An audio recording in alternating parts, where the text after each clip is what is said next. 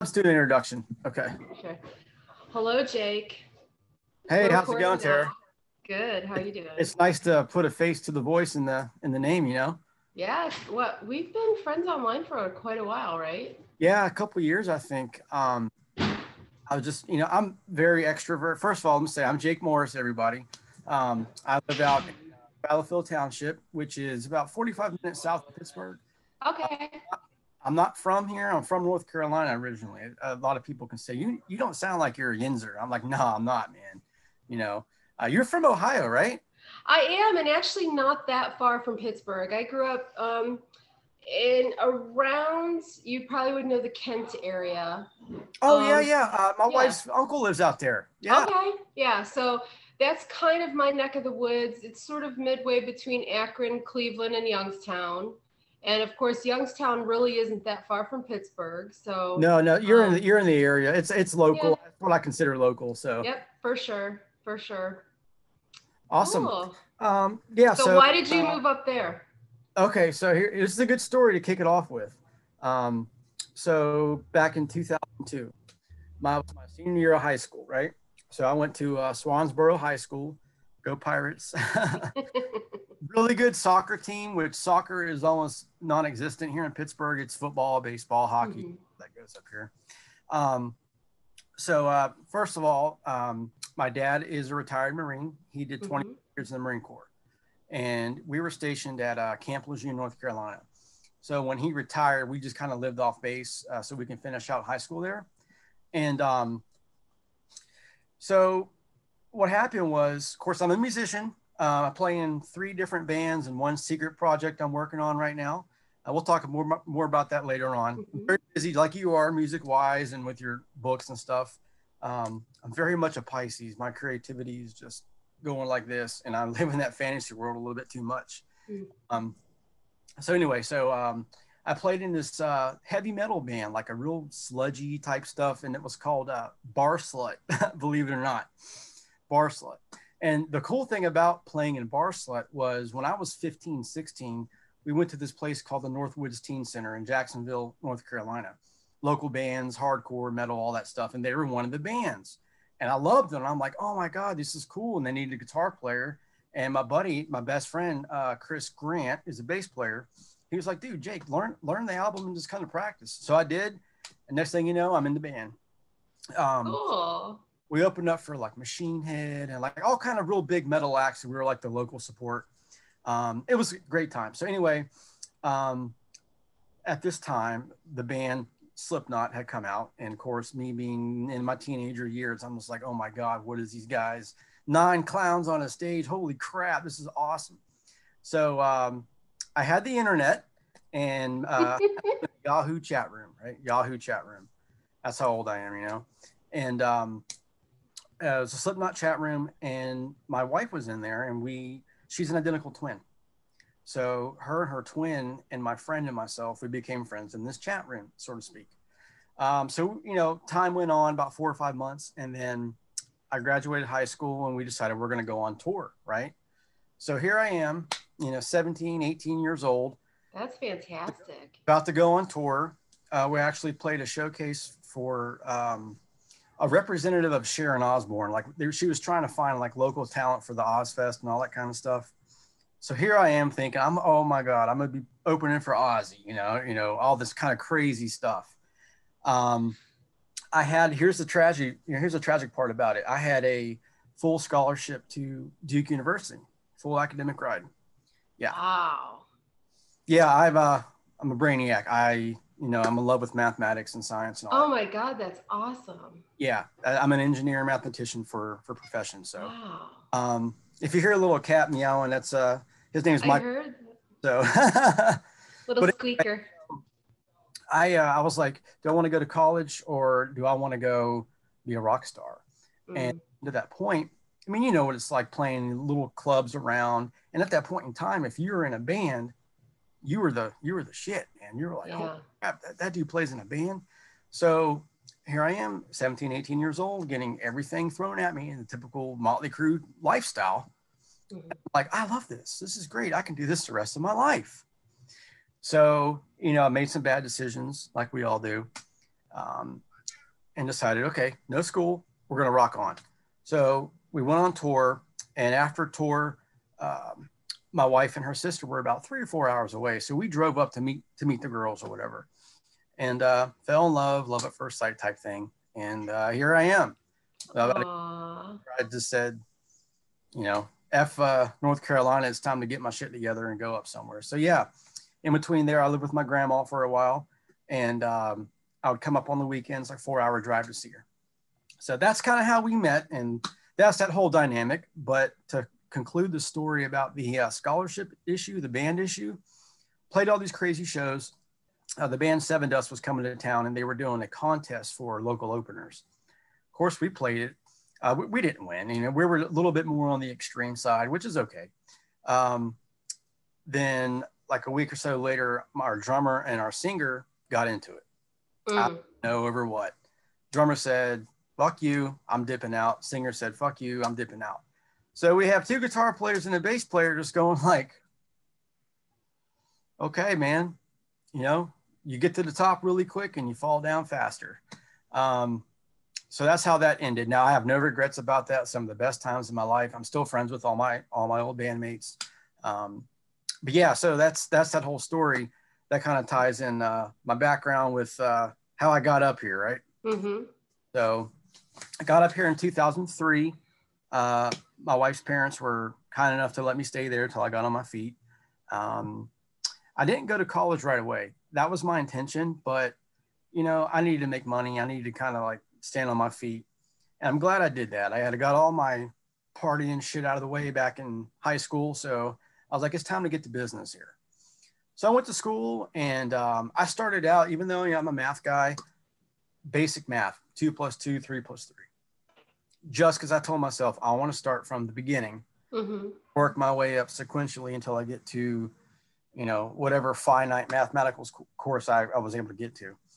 Um, and you know, it, it was it was uh, I don't want to say heartbreaking or, or crazy, but it, it was eye opening that I was with other adults in that class who legitimately were having trouble understanding the material. I mean, we're talking basic basic math. Right. That would have been me.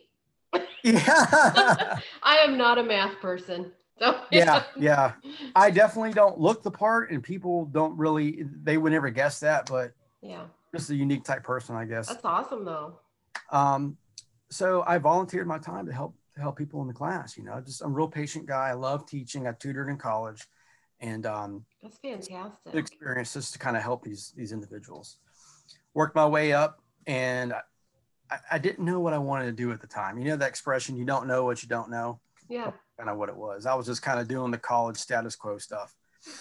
Um, ended up getting a job working for an insurance company and uh, one of our friends was an insurance agent and she was like hey i need someone to make phone calls and do paperwork and stuff so i was doing that going to school tutoring i was like okay and i dealt with a lot of uh, i would say semi cold calling people mm. they these questionnaires in the mail and they fill them out and send them back in and uh, we'd call them and you know i've been motherfucked all this shit all up and down like maybe one out of 15 people knew what the hell i was even calling about i was like man this ain't for me I, I need to go back and, and find what I want to find.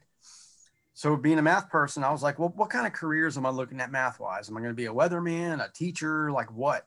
And then the world of engineering came came in my radar. It's like, oh, so engineering is just practical mathematics, it's practical science. Um, I have friends who went down the theory route, super brainiac, super think tank people. But as Piscean as I am, and as as often as I'm in that fantasy world, when it comes to numbers, I'm very direct with it. So I, I was like, you know what? Mathematics is great and all this theory, but like, how do we, how do we use it? What do we do with all this stuff? Mm-hmm. That's engineering comes into play.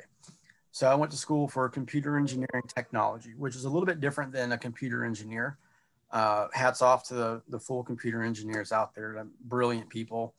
Uh, my job is more or less to say, okay, Mr. Computer Engineer, you've come up with this really awesome algorithm or this new circuit board. Let me take this and solve a problem with it. It's a practical application of all the theory. Yeah. So, yep, went to school, got graduated. I work for a U.S. Steel now. I'm one of their engineers. Right on. yeah, so that's that's pretty much like my background stuff as far as the the vanilla stuff goes. Hmm. Um, but yeah, so that's I guess we'll start off with that. So that's really interesting. So Mike is a cartographer. That's his day job. Oh wow! I'll- Yeah. what he did. Okay. So he makes maps, and I won't give too much detail just because for his privacy, but he works with engineers. So he they'll put in requests for maps for XYZ and so he works with a lot of he works with engineers all day long. So that's kind of that's kind of interesting. I mean, obviously I know engineers do a huge array of Yeah, yeah. things but um yeah so he work he works very closely with engineers and he always talks about very smart not always social skills Yes, and that is that that's kind of where I like stick out like a stick in in, that regard. I'm, I'm yeah i think he'd like to work with you i'm sure Oh yeah, yeah. I'm super talkative. I, I try to to keep a good positive approach. Um, and people know that. So like I work with some of the smartest people, if not the smartest people I've ever met. Mhm. I work with an excellent team. Um, but you know, those guys fit the stereotype status quo of, of engineer. That and there's nothing wrong with that. These guys no of course not then you have me, Mr. Throat Tattooed, neck tattooed all over, and I'm I'm with them. But I'm very outgoing too. So some people Yeah. like, Who, who's this dude? Like, what the hell is this guy doing here? so do you get a lot of people um not expecting you to be as smart as you are Yeah, yeah you know, um, that happens. You know, I, people's perception of other people based on their physical appearances. right um, 99% of the time aren't aren't good. Uh, but yeah, so people, you know, they're like, damn, Jake, I would never guess that you were, you know, I knew you were like into hardcore and metal and music. That's totally, I can see that. But like engineering and math, I said, yeah, man. Like, like I said, as, as much right brain as I am with the creativity, the left side's keeping up pretty good. I like to meld them both. I like to be creative with solutions that I come yeah well in a sense i feel like math is creative i mean i mean we use math to create so i mean even with drum programming and things like that mike uses algebra all the time to figure out Oh, yeah. programming so Oh yeah. You oh, know. 100%. 100%. Um yeah, so that's that's that's you know, that's kind of how that all goes and you know, with me being as like I said as, as extroverted or whatnot, I'm always the guy that give the plant tours and do presentations. Um right on I'm uh so US Steel has facilities all over the country. I work in the Mon Valley Mhm. and I am one of two site leads for. We have a, um resource group called Steel Pride, and what we do it's a professional organization that works on inclusion for the LGBTQ plus community. And you know we go march in the Pittsburgh Pride. Oh, it's so it's so amazing. It's such a, a an eye opening experience. Um, yeah, so I, I do that, which is is kind of the administrations are like, man, we got a, like a we got an engineer guy involved in this. This is really cool, you know, um, because most people not that they won't do it it's just not kind of thing you know yeah Have- if it doesn't affect them they don't really pay a lot of attention sure i have no problem putting on putting on my you know straight against hate stuff or dad hug. i love that and going out there and doing it because you know what love is love you love whoever the hell you want to do you know what i mean Aw. and and and the fact that people are against that you know i mean we're not going to go into all that kind of but you know what i'm talking Sure. I It's do. it's heartbreaking they're yeah, just it's they're they're human beings man I love what you said about the dad hugs too. Um, that always touches me when you see that the parents, you know, out there saying, "If I'm here for you," and I feel like that. I I think what a sad thing to have to go through. You know, hiding. Have a lot of people have to hide that part of themselves, and then to get such a negative response and um, what an awful thing to have to go through. And so it's it's wonderful for people who like it doesn't really impact in their daily life. If you're a straight person you don't really have to think a whole lot about that. So showing Sure. that support to people who do live that every single day and especially like teenagers you know i feel like things have gotten much better. Oh yeah. Oh yeah. But it's still you know there's, There's a a lot, lot of, work left. still kill themselves over this, you know? And that, what a sad situation. I, you know, I, as as upbeat and extroverted as I am, you know, I like many people do. I have mental health issues. I suffer with all all kind of stuff. I take more medications than a horse would take. You know, but that, that's beside the fact. But I can understand that depth, that darkness, that hopelessness that some of these individuals. feel. Yeah. And one thing I'll never forget was uh, the first Pride I went to, the first Pittsburgh Pride was 2019. It was before all this COVID shit. Um, we were marching down, and I was talking to you know a group of uh, group of lesbians who were you know just passing out stuff and just being all happy. And um, we were, ta- you know, me, hey, what's going on? I love that shirt. What's happening, man? You know. And uh, we got to talking, and they were like, "Yeah." So I came out to my mom and dad when I was like 17, and they told me to pack my shit and leave. And I have not talked. Ah, I said, "You have got." I said, "What?" She's like, "They completely cut me off from everything. I they disowned me just because I was attracted to other women." that's just sickening to me. It is, and I had like this knot in my stomach just form, and I felt not like I just I was like, "All right, come here, hug time," you know. Um, because I'm a dad. Uh, my son, he's four, Mr. Finn. Uh, he is my most favorite human in the whole universe. Yeah. So, should he grow up to be, you know, a part of the community, I'm gonna support him five million percent. I Of would course. never do that because he happens to love someone that's not as common as, you know. uh, Right. yeah, who cares? I So- really, I don't get it. I don't get why people get so bent out of shape about this. I, that's that's what I mean. Like this is the way this is the way I feel when people are like, Jake, are, are you left wing? Are you right wing? I'm like, no, dude, we're not getting into that. Mm-mm. that I want a gay couple to be able to stop by the pot store and go get some guns on their way to the chapel. No ifs, ands, and buts. Let them do what the fuck they want to do. It's really nobody's business what people do in their own homes. If you're not hurting anybody else, why do you care? Like It, it, yeah. I've seen like I've seen like memes and stuff that said, you know, so if you're against gay marriage, then don't get married to a gay person. Like you don't have to. No one's asking you. So It- like here's here's the none of your here's business. here's the thing that a lot of these you know negative people don't understand. Whether you're straight or gay, you get married. Marriage is marriage, man. It's fucking hard. It takes work. Yeah. and you know what they could, they're going to go through the same stuff that we do. So you know what? I know a lot of people in this world who are you know who are straight or just whatever and they have a lot of dark secrets and they've done a lot of really bad things in their lives too. It's not a get out of jail free card you know what i mean? Right. but yeah so tying it back in um, part of the erg group for U.S. Steel for that. Um, yeah that's you know I, it gives me an opportunity to, to take that love of mathematics and science and tie it into my create my creativity.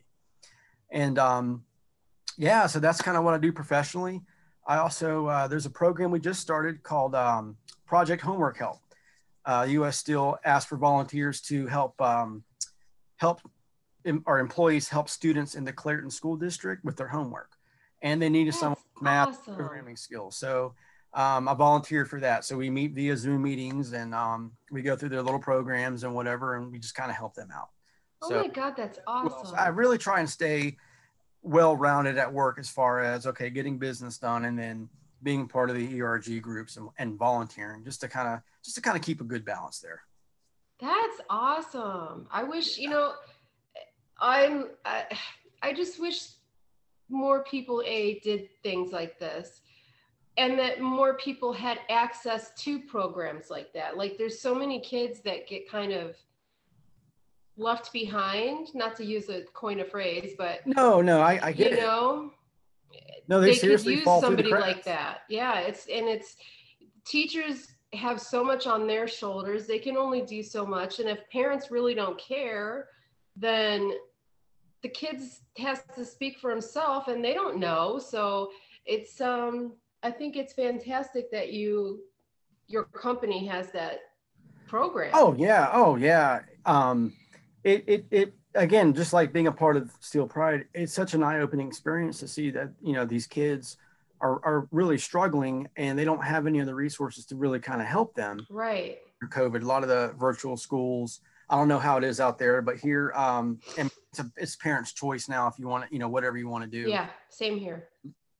There are advantages to distance learning and virtual, Mhm. and there's disadvantages to that. Totally agree.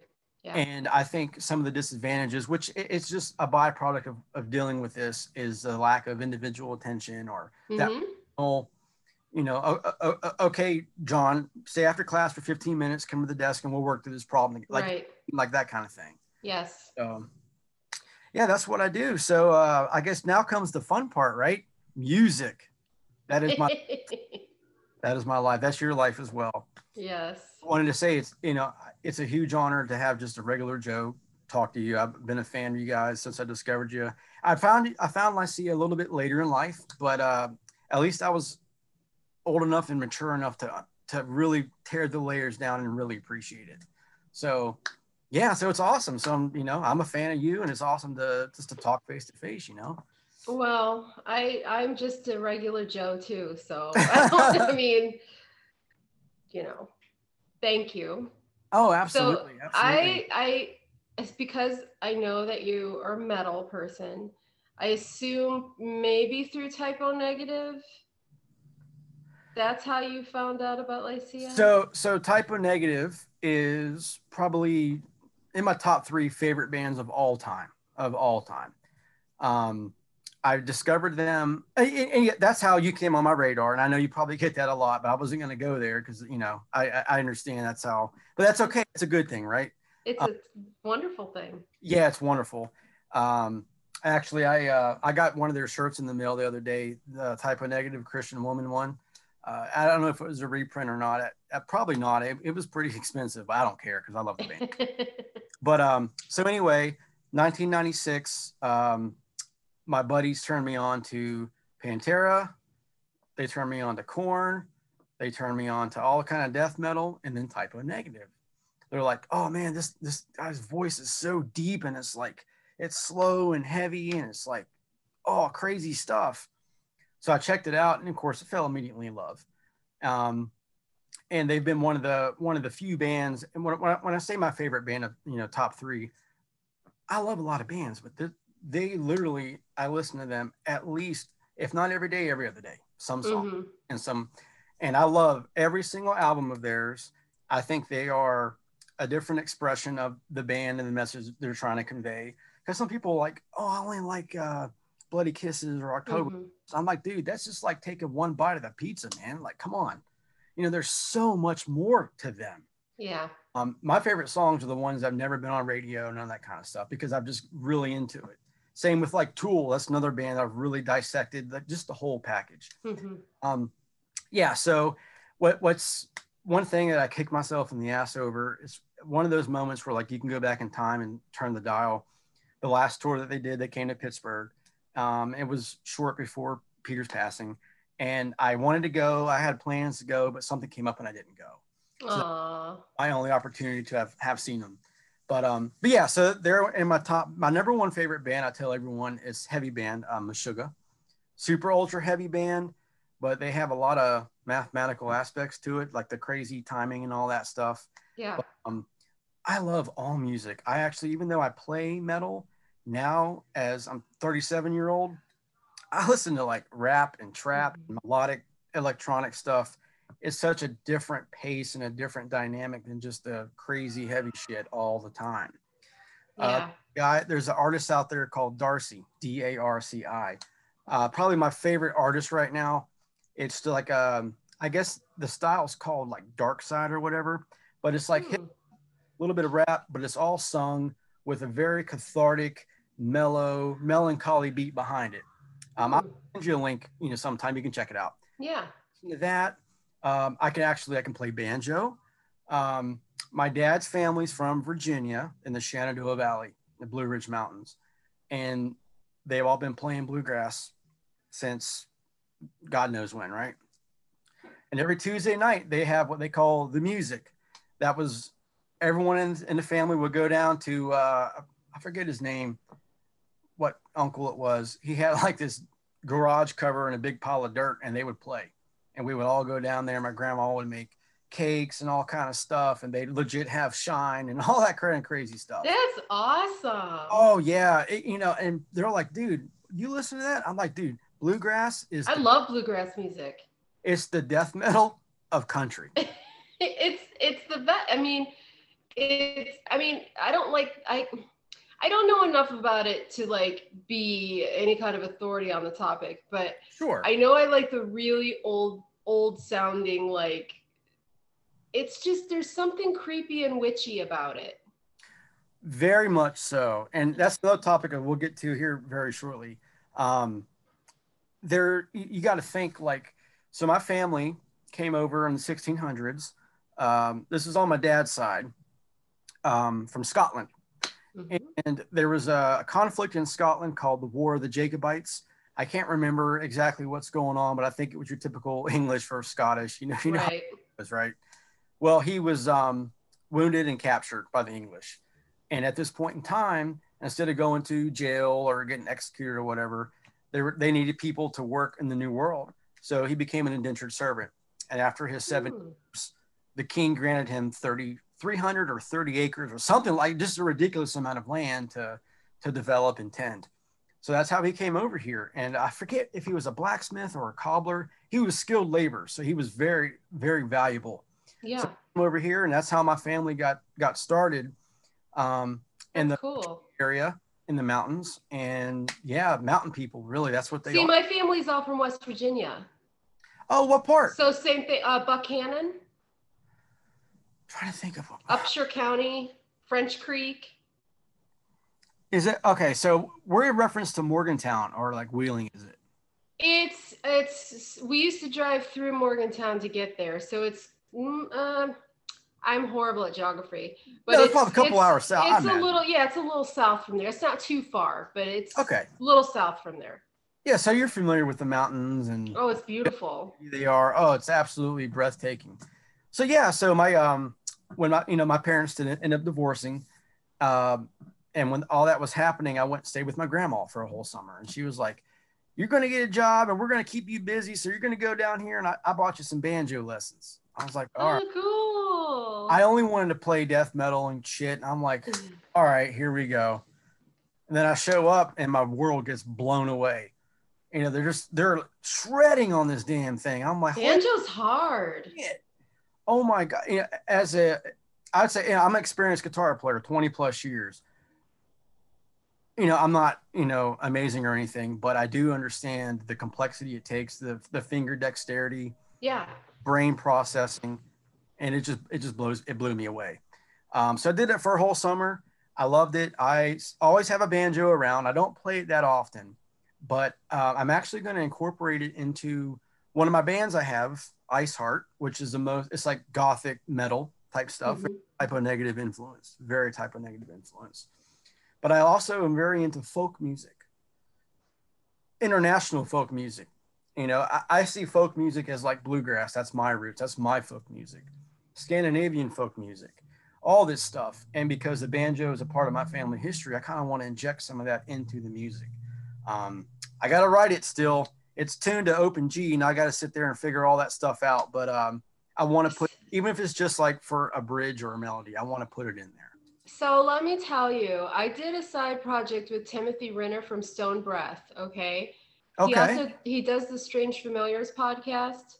Okay you've okay probably seen me post about him. oh sure yeah Yeah, so he and I have been friends for decades now. I don't even know.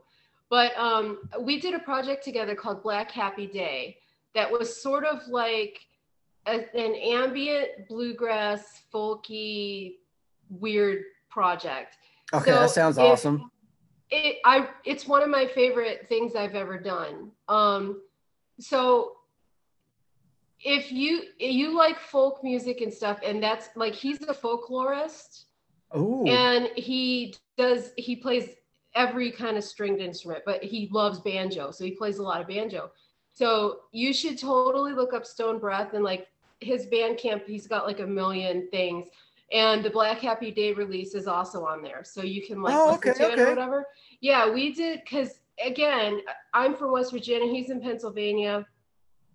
And you know that was part of both of our kind of heritage so Oh yeah, yeah. i th- so you're telling me all this stuff and i'm just like it's right up my alley like i love all that i grew Oh, up yeah. my you know when i was little um my parents would we would go to the bluegrass festival you know like uh the they would have bluegrass bands come into town and play town hall and so we would go there on like friday nights or whatever and listen to bluegrass and like southern gospel and so that's like all the stuff i grew up listening to and like i didn't we didn't listen to rock music. Like i was telling my guest last week i'm like i still to this day i'll hear led zeppelin songs like that i've never heard before.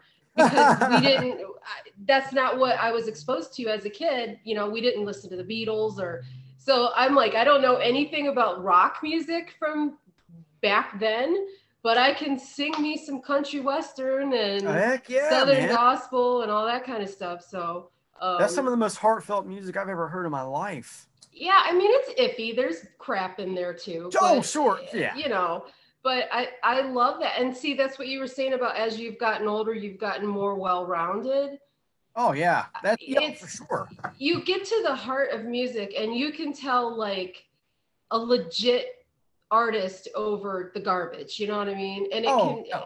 it's it's the heart of the music that really counts so you know i think that i think that as we get older most people tend to get more open-minded they usually and because when you're young you like you i have to identify as a goth or a metal person or a rapper or whatever Hardcore And, like, as you- guy, skater guy. yeah. And as you get older, you're like, well, yeah, but I like all this other stuff too that I wouldn't let myself listen to before, you know? So Oh, sure. it's kind of interesting. It- it's just like um, I attribute it to reading literature, reading different books. Right. With Dr. Seuss, we worked way up to Tolstoy and, and you know classic literature. Right. It's like it's with like music too. I go back and listen to these old, these albums that I, um, that I shunned or hated or would never listen to before, and I'm peeling these layers back, like I mentioned earlier, and you really you're like, wow, okay, I definitely was not mature enough to really understand everything that's going on. Uh, Right. Tool is an example of one of those bands. When they first came out, I just wanted to hear the heavy songs. You know, I don't want to know nine minutes. So I want to hear just the quick, heavy, heavy stuff. yeah. And as I get older, I go back and listen to it. And every single time, every single time, I hear something different. And I'm thinking, Yeah. bands like that, even myself, um, those subtle injections they put in their music, to me, that's the beauty of it. Yeah. have verse, chorus, verse, chorus, bridge, whatever, but it's everything that kind of happens around it Mm-hmm. really is what kind of brings me to it. That's why I like you guys so much. Is you guys have all this stuff going around. You got the main thing going on, but there's all kind of elements in there, and Yeah. listen to it, you connect to a different one of those elements. Yeah, and see, I feel like that's kind of where math comes into this because I feel like, I feel like in a way, m- music is very mathematical, Oh yeah, and it it's creative to me. So like, like you were saying, like right brain, right brain, left brain, but to me, math is kind of both, really. You know? you know I never really thought about like thought about it like that, but you're absolutely right. Um, yeah. Because math, even if you think about like quantum physics or you know alternate dimensions, it's all mathematical, but it's also creative at the same time. So and like Exactly. you put you put together music like an equation. Everything has its timing and its place, and there's math involved in that. So I, yeah, I think it's I don't know. I think it's really interesting. I like to use it now. I'm also really into poetry. I'm kind of I really am like uh, A jack of all trades, what's that? a jack of all trades, kind of. Master a of Renaissance that's man. right. yeah, the Renaissance man, really. So I write a lot of poetry. To me, lyrics and poetry are the same thing. It's just Sure, of course. in a different format. Yeah. So I like to use the analogy. Um, you know, you've heard everyone's heard the cliche: mathematics is the uni- the language of the universe. Yeah, What the universe speaks, right? So look at poetry. No matter what language it is, it's a carefully selected amalgamation of words meant to convey a certain message. right. Mathematics is the same way. Absolutely. Yeah. So that, and see, I feel the same thing about like religion. Like people try to make you either you believe in science or you believe in religion. To me, they're the exact same thing. Like religion is sort of the poetic version of the science. Like science is this this the this sort of mathematical side of creation, whatever. Tangible. It's tangible. Yes, and like religion is sort of the poetic like the storyteller but it's the exact same thing to me. Like i don't see any like a lot of people think one negates the other or whatever. To me they're exactly the same thing. One is just the science of it and this is the ethereal kind of poetry of it. You know what i mean? Like to me they're the exact same thing. They don't they don't counteract each other. So here's an interesting fact mathematical fact. So we can prove using theory and proofs that there are actually seven dimensions. That's that's how we, we have the math for that. There are seven dimensions, right? We can prove it using all these complex theories. We can only conceptualize truly the third dimension. We live in 3D. Mm-hmm. Fuck is the fourth, fifth, sixth, and seventh one? You know what I mean? Right. My theory is so I'm I'm a very, very, very spiritual person, but I'm not, you know, I'm not Christian. Um, I don't even labeling myself. I right. nature based. I just I'm a very appreciative of the gifts that we have on this planet. Put it that way. That's why I like to to put that as. Yeah. Um, but I also embrace science and technology very much so. And I know some people in a similar type, you know, belief system that you know it, they, it's kind of like you what, what you said is either all science or science. Right. It's, that's all whatever. And I, I like to say, you know, being analytical and creative and introspective, I like to say that science is just it's taking what's in nature and it, it's just adding a structured way to analyze what's right. going in our world. Right. Medicines, everything that we have, as far as we know, comes from this planet. It's coming from the earth. What's a computer's made of plastic, right? What's plastic? Silicon, sand. Right. Silicon and sand, minerals of the earth. Right. Right. I completely agree with you. So that is how that's how I, you know, view that. Um, you know, so I'm really into herbalism and, and plants and whatnot. So I, I guess what I guess if I had to label myself, people would say like green witchcraft, but I don't like that word witchcraft. I never did. All that means to me, um, some will disagree, is just taking your inner willpower and trying to manipulate what's around you for whatever goal you want you want to do. When you say, "Hey Tara, I hope you have a really good day today." I man, I just I hope you do so much. I'm taking those 3 seconds of my energy and my time in this realm and putting it towards you. Hey, I hope you have an awesome day. Yeah. It's mad that's magic, man. That's that's what it is. I agree with you completely. And like I feel the same thing about prayer. Like, you know, a lot of people don't believe in prayer whatever. And you don't have to that's fine. No. but it's the same kind of thing like you're you're focusing intention i guess towards something. And so it's the same thing with meditation. Um any anything like that. It, it is magic you know? So i think i think people get caught up in having to, again having to label things yes. and like and and and having to define everything when you can just be like you don't have to have an answer for everything. You don't have to have a how to a why you know whatever. I, I think people get so caught up in the details of things they often miss the point of it you know? Following the set of rules that they that if they just allowed themselves to exist they would probably be following these rules anyway. You know what I mean? Oh yeah, and, and what you said, I, I really like what you said about you don't have to have an answer; you just be. Right. That's all we really have control over is ourselves. You know, the hand that we're dealt is, hey, we're given life on this earth. What do you do with it? Right. Agreed. You know, it, that, yeah. but yeah, you know, I, I'm not a fan of labels because people, you know, of course, I have you know, I got the element tattooed on my hands, and I got, you know, this is a tattoo of Gaia, which is getting mm-hmm. like I have. And put it this way, the way I see like the deities and the energies, yeah, there's definitely a, a I call it like the fifth element to it, but it, it's a manifestation or a personification of what's in here, and what's in here.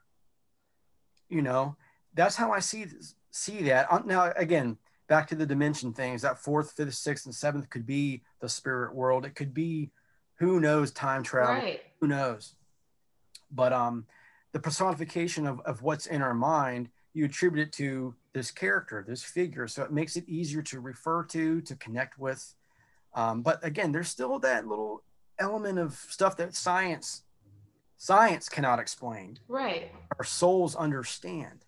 Right. And not everyone can convey that understanding, you know. I, I yeah, I think too a lot of times like people are so hung up on needing everything defined. And it's not just about religion or anything. It's about what kind of music do you like? What kind I mean everything has to be defined. What genre do you fall into? What what club do you belong with, you know? And it's like people get so hung up on all of that that they just don't allow themselves to be and exist. Like I, I don't I don't know how aware you are of like the whole goth scene or whatever. But there's all this there, people are constantly like nitpicking it. What's the scene? What is it? Which bands fit in the scene? What how do you have to dress? How do you have to act? Blah blah blah blah blah. And it's like, how about you just like what you like and not care? Like you know? I, I am not as I, I I don't know about the goth scene, you right. know. Um, but from, I'm sure it happens with the metal scene too. Oh, oh my God! But as far I, I have friends who, and they're like, man, everyone is so like analytical and critical, and like you have to have this eclectic subgenre, and you can only dress a certain way. Here, I'm like, wow, man. And same thing with, with metal. Exhausting. Yeah, the metal world it, it, you know, you have the metal world, then you have the hardcore world. Um, now in 2021, they're kind of like this, but 10 I years. love that. Yeah, they weren't. Um, for a good a good while, there was no mixed genre shows. It was either straight death metal or straight right. core. And I'm like, why? Why's it got to be that way, guys? Well, so, yeah. I mean, that's one of the reasons why we had such a hard time on that Type O tour because Peter was doing that back in the 90s. He wanted to mix different types of bands together and fans were not having it oh yeah Carn- carnivore uh you know you got carnivore the beatles and then you know the goth stuff like that's Type O Negative man mm-hmm. you know they right. they put all that shit in a crock pot and did it right you know? right yeah and even i mean just you know i think it's really healthy now i think that people are less hung up on having to like be in a certain box um, and I think that's healthy. Like it's normal to me, you know. What I think the true catalyst of that of that bringing together, as far as their genre goes, and you lived during the '90s, '90s hip hop, '90s rap. I'm in middle school. I'm in high school. What are we listening to? What do we hear on the radio? We hear Tupac. We hear Biggie. Mm-hmm. We hear Oz. We hear all this stuff as a kid. So we grow up not thinking it's some kind of extreme genre or what the heck is going on. It's a part of our lives. Right. It's pop music. Yes. At the same time, I'm listening to all, you know, the death metal and the heavy stuff and the rap. And what's crazy is the guys on the other side of the fence, the rap, man, they love this shit. They, they don't give a crap what you do. They're like, damn, dude, that shit's crazy, man. How you do that? Come over here. And yeah. when we started out and where they're at now is mixed genre. That's my favorite type to go to. Mm-hmm. up in Erie mm, three, uh, four or five years ago. The opening act, a local rapper, and I love that. Awesome, it was awesome. So you have a local rap guy, and you got like in the local metal bands and the hardcore bands. Um, and what's crazy is the whole principle of hardcore, the basis of hardcore is that unity together. Yeah. The same people in that scene divided it. Yeah. You know, so, but it's coming back together, and it's I'm sure it's like that in any genre. Um, the hardcore world is what I know the most because I've been been in it for 20 years. Yeah. Like uh, like the goth stuff, I'm sure you guys have you know that going on. Um, even the rap guys. I mean, of course, you hear about the beefs and stuff. It, it, it doesn't matter. Yeah. But 90s, I think, was that catalyst of, of it's okay to like all these other types. It's okay. Yeah. Oh, and then you have uh, the nu metal phase that come out that everyone shits on all the time that I will defend until my dying day. So if anyone wants to throw hands over some nu metal, I'll give you my phone number, man. We'll we'll have a conversation about it. And the reason why I say that is you got to think when it, again, when it came out, it was like 99, 2000. I'm in eighth, ninth grade. It's the new thing. It's energetic. It's taking all the stuff we listened to the 90s, mixing it with all the heavy stuff we're listening to in the 2000s. It's fucking awesome and opened up so many doors for me. So that was one, I think that's kind of a stepping stone in music, at least on the heavier side. That oh, look at Rage Against the Machine. It's okay to like them, but you can't like nu metal, dude. Come on it's you know what I mean? It's in that same category, blending the hip hop, the rap with the rock and metal. Mm-hmm. Um, but yeah, so it's uh, it's crazy how it's evolved, and I, I honestly, as tragic and sad that uh, you know the pandemic and COVID is, I think a lot it has taught people a lot of very valuable lessons. Mm-hmm, for sure. I think that we've all taken for granted many, many things, and when yeah. you're you spend as much time with yourself now that you have to, you start thinking about this stuff and maybe you're open to new ideas. So I see that a lot. Um, and you know, shows are starting to come back. There's tours mm-hmm. starting booked and all that kind of thing. And hopefully they, uh, you know, for the professional band's sake, they can do that. Cause I know it's, it's very challenging for those, you know, who do this yeah. right now. I, I, I couldn't imagine it, but, um, but yeah, and you know what? I'll be the first person to get tickets to a rap show. Um, Sir Phil Collins and Genesis is coming December 13th. You bet your ass I'm going to be there. You know, I, I grew up as a kid listening to Genesis through my dad. My mm-hmm. dad was, you know, classic rock was his thing. He was a drummer. He was really into Grand Funk Railroad, Led Zeppelin, all Boston, all, all like the classics. And um, Genesis, he's like, he's a drummer. He was a drummer in high school. He's like, you got to listen to the drums here, man.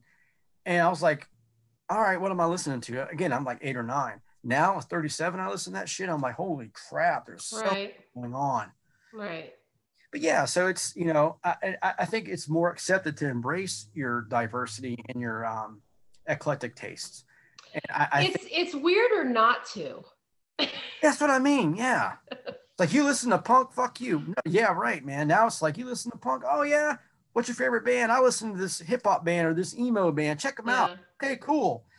Um, yeah tell you this though, one thing I miss so much, and I think you might too, is uh, physical media, handing out. Yeah. you know, I, I, mean, granted, the digital and the virtual world it makes things a lot easier. I use it a lot, Spotify, whatever, because you can just plug in your phone and go. But at the same time, being the creative guy and growing up in the music scene, I like to have that artwork. I like to read the lyrics, the pictures of the band playing live, because those are my idols, man. Those are the I didn't want to be a superhero. I didn't want to be Spider-Man. I didn't want to be the Hulk. I wanted to be Dimebag Darrell. You know what I mean? I wanted to, be Kenny and fucking Type O, dude. Like I wanted to be all all this stuff, you know. Um, those are my heroes. And seeing the artwork and the lyrics and all that, it was kind of a, it was very inspirational to me. And I think we've lost that. Now, granted, it's starting to come back again, especially with yeah, for sure, it really and is. all that. Yeah, yeah. That's are big in the hardcore scene. I don't know if they are, you know, in the goth world now. They're sort of genre, like they're sort of like a niche kind of thing. I think there's people that love to collect that stuff, but I oh, don't yeah. know that it's like uh, a viable, you know. I don't, I don't know that people sit around listening to cassettes, but I think that they want them because they're sort of like a collector's thing, you know. Sure, it's, but it's maybe they uh, do. I don't know it's putting a, a, tangible element to music. Mm-hmm. You know? Yeah. Music's an auditory experience. You can't, you can't, well, if people eat enough mushrooms, you can think you can grab music and hold on to it and all that. Yeah. It's not. And that physical media ties in the cerebral response and the physical response into one. Yeah. And I miss it. So on every project that I've done, I always try to have some kind of physical release just for that mm-hmm. same that somebody out there, even if it's just a burn disc, somebody out there has that and they appreciate just that little one dollar CDR that you have that has your stuff on it and they pop it in and jam it or an actual CD with pictures of yourself and artwork and your thank yeah. I love writing thank yous and, and, and I love it. I should just say I thank every motherfucker in the whole world who ever inspired me, but you, you know, it's that, that's so ambiguous. Um, but yeah, so it, it's starting to come back now. I don't own a vinyl player, but that's uh that's on uh, maybe my next bonus at work or something. I'll, I'll pick one up. So yeah. I want a good one. I don't want some little Joe Schmo one. I want I want a good like, you know, a good setup. So yeah, uh, it's funny because we had this really horrible record player. It was like dirt cheap we bought because we we had an album that came out and we didn't have any way of listening to it. So we bought this shitty shitty record player and we're like, I don't know why people like listening to records. They're so noisy, blah blah blah blah blah. And then we went to um, our friend Soft Kill. They were in town, and we went to see them. Love that band. Love They're that. fantastic. Band. Yeah. So they gave Dirk a bunch of records. Oh, that's cool. And so the next day we were going to listen to him, and our record player broke. So we bought a new record player, and we actually spent some money on it and got like okay. a good record player. Sure. And then we were like, okay, I get it now. Like it's so fun to sit there and put the record on and look at the art and you know like you said like i mean being especially being a teenager and like i was a big cure fan just listening to robert's voice and reading his lyrics and just you know was this whole experience. And so that's I what think, it was. And I, I feel like vinyl has brought that back for a lot of people. And like the records themselves look so beautiful you know there's so like it's another it's another form of expression that the band can come up with to like make this piece of art you know? And like they're so beautiful. Oh yeah. and it's just such a fun thing to like hold this record you know? So, it's yeah. it's uh you know the, having the, the physical media it, it, ties in all the different elements of art. You have the music art you have the lyrics and poetry art you have the actual right art of, of that all together. Uh, back in middle school, um, I made uh, like 10 bucks a week just uh, cutting grass and doing my chores. Um, CDs were like $20 back then. Mm-hmm. And my best friends and I, we'd all go to the record store at the same time. The Sound Shop in Jacksonville Mall. I'll never forget it. We'd go there. And you know how we picked out these albums if we didn't read them in Metal Maniacs for some Z? Right. The artwork. Oh, yeah, for sure. Nick, I'll buy this one you get that one and you get that one. And we get it. And i'd say about nine times out of ten they were all bangers. Sometimes you get a dud you know had really yeah. work it just wasn't it. And that's how we got introduced to so many bands. The band uh, deicide the album once upon a cross. We're like holy shit what is going on here? I'm gonna buy it.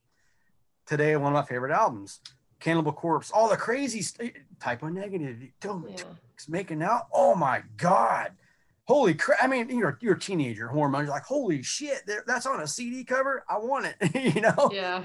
Um, but yeah, so I, I'm, I'm hoping that that makes more of a, a return, especially if like my son, he's only four and I, I at least want to bestow upon him the appreciation of that. So we'll see how that goes. Yeah, I feel, you know, I think that, I think that it has, I think, I think we're all collectors by nature. Oh yeah. And so whether you're collecting, um, you know, whatever knickknacks or I, I seem to be collecting tights lately.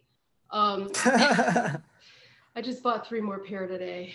But anyway, uh, I hey, you got to get them, man. You got to do what you got to do. it's ridiculous, though. But you know, I feel like records are just. I think. I think it is coming back for sure. I think for a while, and I had this mentality of like, well, it's nice not to have to to carry all these CDs around and you can just listen to it at the time like on an iPad or whatever and not have to carry around like all these CDs and have like a big huge shelf in your house and it's all just right here on this little thing. But it is true like you miss that sort of feeling the feeling a record and feeling the artwork and flipping through the pages and reading the credits and all that stuff, you know, you do, you miss out on that when you don't have physical product.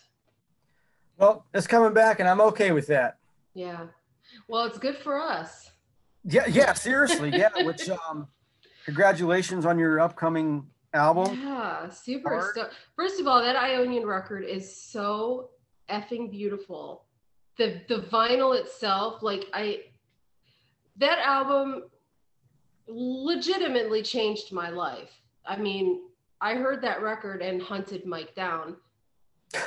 So it lit- legitimately changed my life.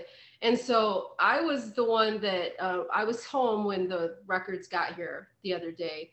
And Mike sent me a text message and he's like, Did you open them? And I'm like, No, I'm waiting for you. And he's like, No, open them. I opened them and like just seeing that record and how beautiful it was. Like I was overwhelmed with emotion. Like I've I don't think that I've ever had that response to something that we've released. I mean, of course you're always excited, but just seeing that record and it was so beautiful. Like it's so beautiful. It's the prettiest record, both of both versions of it and just the feel of it like the cover is like this beautiful velvety matte. It's so beautiful. And then we listen to it and i'm just like it's it's like you transport back to that moment when i first heard it and how it impacted my life. You know what i mean? It changed your life. I mean look what completely, happened. Completely. Completely. I mean there's another human being alive because of that record. Yeah sure. So, yeah absolutely. Yeah that you record on life. so, so it's just so crazy. And like the whole experience with avant-garde records has been unbelievably fantastic. And like i'm we're super stoked about the next record coming up that's going to be here in like a couple weeks. Yeah. And it's just it's such a it's such a cool thing you know? Especially this late in the career. I mean mike's been doing music since the late 70s early 80s yeah and you know here we are closer to retirement than being children. So it's kind of like at this stage everything is just a bonus you know? Sure you guys are creators. You're never going to stop creating. It's just awesome you're yeah. able to put that energy into into your, your music and your album. It's super cool. It's so how did cool. they come on your radar? How did they how did how did you guys hook up so Roberto at Avant Garde has been writing to Mike f- for literally years saying, please let me put that out on vinyl. And Mike was always like, maybe, maybe it's not the time. Yeah, maybe, I don't know. Yeah, someday, someday, someday. And so like every periodically he would send us an email and say, hey. And so this last time he sent Mike a message and he's like, I know you're probably gonna say no, but I'm offering it again. Do you want to do the record? Mike's like, yes. He's like, yeah, why like, not, man? And like literally three weeks later, like the whole thing was like set and ready to go. And it just, they're fantastic. Such, it's been such a dream. Like, I don't want to go into the history and like the politics of the past and whatever, but it's been so nice to work with people who just like the music. They're not negative. Like, there's nothing negative about it. There's nothing like, I don't, I don't, I'm not going to go into it, but just, they're just super positive people and like very professional and very like supportive. And so it's really, really nice to have that, especially again, so late in the career. You know, it's like, it's just it's such a nice and we've had good experiences we had a really fantastic experience with circle social and handmade birds and Silber records and stuff. So we've had good experiences but it's just such a nice refreshing like we don't even have to do anything like that's the best part. They have their art department and like the pr people and like we it's just kind of so easy. Like it's there's such great people. So forever indebted and grateful to this whole experience. I was uh I was really I, I wasn't shocked, but I was like a holy shit moment when I saw the announcement with you, you guys got, you know, they're help they're putting your album out. Yeah. Love that label. You know, Doom is one of my favorite favorite genres and you know, black metal and everything else in between and they specialize in that kind of stuff. Yeah. Um so I was like, man, they're on, they're going to be on that label. Man, that's fucking awesome. I know it's really strange. Yeah, it's it's when the whole metal thing started connecting for us, like because of Peter. I mean, there's no question about it. Sure. I remember we lived in Streetsboro, Ohio, and we were in the gas station or whatever. And you know how back in the day, like everywhere had like a magazine rack, and they'd have a couple oh, of music oh, yeah. magazines. And I remember we were in, and we would always go try to see if we could find a review because back in the day, magazines had reviews. And I remember we picked up, I think, I want to say it was either Rip or Metal Edge, one of those record magazine, one of those magazines. And we flipped through and there was like a, a review of Lycia in there. And we're like, this is bizarre. Like it was weird, you know?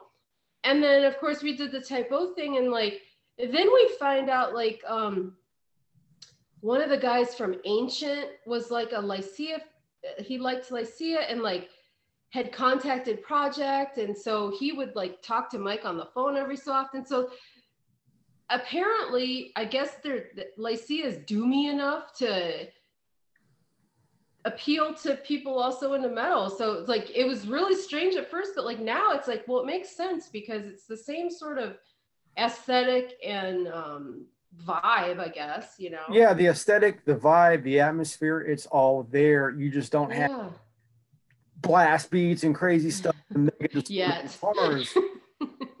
you never know. if you go that route, let me know. There's a heavier song on the new record. I can't. I can't wait. I'm so looking forward to yeah. that. It's fun. Are they gonna? I, I've, I, I deleted all my social media apps, not the accounts, but um, I'm just. I need a break from that mess, man. I want to live in the real world. Yeah. Are they doing pre-order soon? Or are they already out? Or any, how? So the new record. Are you talking about Ionia or the new one? No, no, no. The new album. The new album. The new one. So I don't. I'm not sure. I think. I think in June, towards the beginning of June that oh, one's okay, gonna okay. be. Yeah. So um I'll probably I mean I assume we're probably gonna start getting posts about it soon because it's not far away. Oh yeah, it's not. I mean, yeah. if that. It's coming up, so time is slipping well, by so fast. Hopefully they uh like do some merch bundles and stuff too. I'd totally love to get to get all that stuff. Yeah, that'd be cool. Yeah. Some shirts. Well, he they're putting it out on vinyl and mini disc. Mini disc? Mini disc. Wow. Yes. How cool that, is that's that? That's like the ultimate collector right there. Yeah, super cool. So yeah. How do you even listen to those? Through a computer? I don't know. I don't. I know one thing. Do not try to listen to it in your car, because oh, I made geez. that mistake. Uh, in fact, it was Timothy Renner that I was talking about earlier sent me a mini disc of Stone Breath like years and years ago, and me yeah. not knowing any better, put it in the. Hold on. Excuse me. Bless you. I put it in the CD player in the car and couldn't get it out. And I had to take my car and it would cost me like 500 bucks or something to, yeah, it was ridiculous. So don't play it in your in your car. But I think a regular CD player will work. Okay. Okay. Yeah. Oh, you know what? I remember um, in the old days, they the CD the CD trays would come out and then you could put yes. CD, but they had like a little thing for the little yeah. dip. I have to have to check it out to get that. Yeah, it's gonna be cool. I can't wait because I mean, gosh, I haven't seen a mini disc since I wrecked my car. now I want now are you guys ever going to play live or tour on this or is just kind of record and, and get it out there and do your own thing? That's forever the question. It's one of those things that we would love to do, but logistically sure, sure. It, it's you know, we both have full time jobs. We have a nine year old. Yep. There's health issues involved. Sure, There's sure, sure, social anxiety, nerves, all that kind of stuff. So it's one of those things that we talk about and torture ourselves about all the time. So I want to say yes, but I don't know. Like yeah. we're always like, God, we we never got to go to Europe when we actually toured. And like it would be so nice to finally get to go to Europe and like play some shows over there, but I don't know. It's possible. At least it's not a concrete no. I'll take that. Yeah, I, I I'm not gonna do concrete no's anymore because again, like we talk about it all the time. Like, wouldn't it be fun to do that? And then we're like, yes, but would it? I don't know. You know, we'll see. It could happen. Put, put Dirk to work and have him sell your merch and stuff. no are- kidding. No, I, he could play keyboard. He taught himself how to play. Um, do you know that uh, Shin Godzilla? Do you know that movie? It's Shin Godzilla. I don't know if that's the official name of the movie. Of I, am not familiar with it though. But he's obsessed with Godzilla again. So he watched that movie earlier, and he went and taught himself the theme song on the keyboard. Well, I mean, look who his parents are. I mean, he, he has the the gift, you know. Does I'm just like we could train him and have him play. yeah, there you there you go. That'd be cool. He can make his allowance by touring with mom and dad. Aww, how cute. So that's a couple of my bucket list items, and, and we've in the different bands I've been in through the years is to play overseas, but for the same exact yeah. reasons that you said, full time jobs, Mhm. logistics. It's difficult to take a whole band, equipment, fly overseas and play Yeah. play in Europe. But my number one place, I want to play in Japan. Japan Oh. place to play. Um, I've always loved Japanese culture. Um, I train judo, Japanese martial art. That's cool. I just- I, I tap into all that and I love it so much. And the people, the, the Japanese people, they are so into the style that we play. They apps, they go bonkers over it. Um, a couple of my bands, you know, they sold out of pressings over there. I mean, granted, they're only like 100, 100 copies for little, little Still though. I'm like, man, that's really cool. That's a hundred people that listen to our stuff that can't even speak our language or you know are not native English speakers. Fifteen thousand miles across the globe, vibing out to something I wrote in my damn garage. You know, like it's it's That's a awesome. yeah. And um, we one of the bands I was in, we did a uh, an interview for a Japanese zine, like a four page interview, like That's awesome. in like all you know writing guy type pages of stuff out and they published every word of it and i was just like man it's, it's a good feeling. So i want to go over there and present that. Uh, one of my best friends of all time his name is masa. He's from osaka japan. He lives in brooklyn now. He he started out he worked as like uh, on eminem's tour doing something. He was really involved with me he loves music. So he left japan to come here to be involved in it. And of That's course cool. style too. And I met him. We played a show up in Long Island, um, and he came up to me, you know, in broken English at the time. He was still learning. He was just like, I, I was just blown away. I mean, it was incredible. And I'm thinking, wow, man, I, I'm so happy that you came out. Thanks for coming. Here's a shirt. Like, awesome. And then ever since then, like, we're good friends. He brings, he books all of our bands. They love the Pittsburgh style. The Pittsburgh has a very unique style in hardcore. Uh, they love that. So we always go up there. Everyone knows who it is. He's just a good guy. My son calls him Uncle Masa, Aw. just a really good, cool guy. But we also talk about Japanese culture a lot because he he's the source, you know. Right. Um, so yeah, that's why Japan's my number one. And then you're would be cool.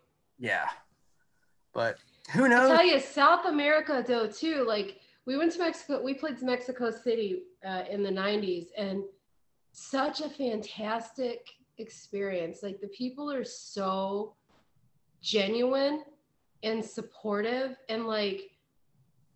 So yeah, we would like to play like Brazil and Colombia and Chile and you know Mexico again. Just there's so many good people in this world and and it would be nice not to even not to even just go play the show but to be able to just go and like be with them you know yeah, would be awesome it's a it's a treasure. It's for a lot of those people. It's like a once in a lifetime thing. You know, they get to see this awesome band from you know from America. They're coming all down here. They're good, you know. I that's I I like that. I haven't experienced that in person, but like I mentioned with Japan and Europe, people emailing us and saying, "Hey, man, do you guys have a shirt in this size or whatever?" And um, the Japanese people, they always want you know small and mediums and want if they want small and mediums to fit them, or they want like triple X so they can be like the right type. And we never have those sizes because no one here buys the shit. And it's either like large or XL or 2X. That's like that's it. yeah oh. yeah It's a good problem. you know what don't you find also that americans are so jaded and bored with everything like i i feel like I feel like other cultures appreciate things in a different way. Like in America, it's just like, oh, I'm not gonna go see them. They'll be back in three months anyways, or or like they come to the show because it's like the thing to do, but they're standing there talking the entire time. They could it could be anybody on stage. Like they really couldn't care less. But like I feel like in Mexico, it was so like you were something like you i'm here to see you like and they're giving you their attention they're supporting you. They want to And I- entertain by you. well and i hear europe is the same way. Like it's like they're there to listen to your music. It's not there to be cool. They're there to like see these people make this music. And i think i feel like americans are just bored and like eh, whatever. I mean, I'm generalizing, obviously, not everybody's No, yeah. this way, but I mean, in my experience touring around the United States, it is. It was kind of just like you had the people that were there for the show, and then there was the people there that are just like, eh, there's nothing else to do, whatever. Like, uh, whatever. Like, eh, you know what I mean? It's just They go to the different. show to see who's at the show, not the band.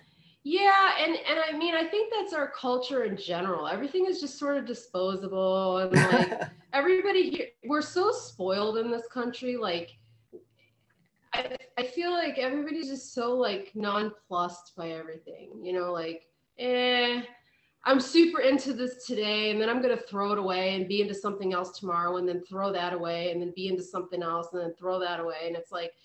I feel like uh, other places in the world aren't quite as disregarding of things, I guess. I don't know. Oh, sure. You know, this is kind of cliche to say or whatever, but it's like, hey, if there's not a damn Starbucks on the way to the show or some kind of vegan cafeteria, I ain't going. I'm like, dude, come on, man. Yeah, yeah. You I mean, it- I feel that's the exact like if it's even slightly inconveniencing, you know.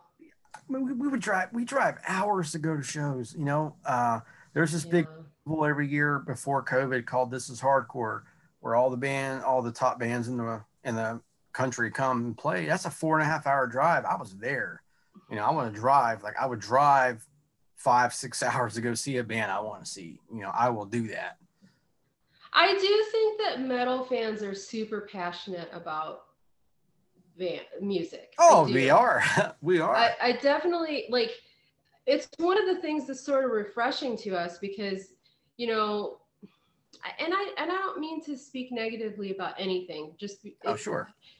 our experience was that when we toured in the 90s it was like people were there to be cool and be part of a scene and didn't and the music was just sort of secondary like they're really there to hang out with their friends and like look how cool my outfit is and Background music. and then we were just distracting because they wanted to like look at themselves in the mirror i don't know but i feel like with metal it's a little bit more definitely appreciative of the music but i'm Oh, i'm yeah. also not you know i'm not super well versed on all of it either so i could just be No, you're right. making weird assumptions have the same kind of dynamic in just about any genre, but um, you know, we love our metal, and it w- with metal, basically that just means that there's distorted guitar and real heavy drums and bass because there is hundreds of types of it. You know, right hundreds and hundreds of types of it. And I tell you what, Europe, especially Finland and Sweden, Scandinavia, they get that shit right. I'll tell you what. I've- I heard someone call Finland like the land of metal. And you look up how many guitar players and metal bands come from that country that's like dark half the year. I'm like, God damn, man. What, what's in that snow up there? What's what's in that water, man? Oh shit that's fascinating over here. Um, and a lot of American bands, even bigger ones, love going over there and playing because it's just like you said, they're there to see the band, they're there to see the show. They want to headbang and mosh and all that yeah to see Jimbo in his obituary shirt or whoever in his like, you know, Cannibal Corpse shirt. Like, who cares, man? You know, with us, it's like, oh, I like that album, dude. I remember when that came out, you know? It's- yeah. Yeah that's why i want to go to europe too. But uh yeah it's it's kind of i hate to say like honor among thieves because there's no like thievery but it's just kind of like there's a commercial that's out there like when you see a metal dude sees another guy in a store with a metal shirt and you're kind of just like yeah man. You know? Yeah kind of yeah. a brevity type thing And Uh, that's kind of how it used to be too back in the like late 80s, early 90s when you know, that was before like alternative was like mainstream. And so if you were one of the weirdos and you were out somewhere and you saw another weirdo, it was kind of like, yeah i got you yeah, yeah kind of the same thing. so one thing i've, I've always wanted to ask you um what what was peter like what was peter like in life and poor to you guys He was so good to us. Um, so I guess I'll start from the beginning. Of it's a broad question I, I know i'm just just curious Yeah, I mean, and obviously I can only speak from my own personal experience. Sure, oh, yeah, sure, sure, sure. Yeah, he. Um, so how? What happened was he had contacted Projekt because somehow along the lines he had gotten one of our records or whatever, and wanted to talk to Mike, and so Projekt hooked him up with Mike, and you know they just had like sort of a ca- casual conversation, and then he wanted us to come do a show with them. And so it was some like metal festival in Toledo, Ohio. And so we were going to do it. And this was the first time we met them. So we show up. And it's funny, we always tell this story because they had like three tour buses at the time. And then there was like a whole bunch of other bands there that all had like buses or big vans and stuff. And we pulled up in our little Geo Storm. Right? And so we were going to do the show and like we were going to go on like right before them. So there's all these metal bands all day and then it was like us and then Type O Negative, right? And so a bunch of shit happened and like our sound guy didn't show up and like they didn't have any I think they didn't have any um they didn't have any stage monitors. Well, we're an electronic band. We have to have stage monitors. So there was like all this we couldn't do the show. We ended up not being it was like the first show we ever had to cancel. But we hung out with peter and he was like super gracious you know just such a so nice. And so we ended up not being able to play that show and then a couple months later he was like well do you guys want to come do this halloween tour and so we're like yeah like but damn at, that's yeah, a dream so right there it was crazy so at the time, um, Dave Galas didn't want to play live anymore. So it was just Mike and I. And I played keyboards and he did everything else. So we show up, yeah. So we show up. Uh, the first night was in New Haven, Connecticut, I believe. And we show up and like we don't know what to expect. Like the only shows we had played like was our tours. So we were used to like not being yelled at by people.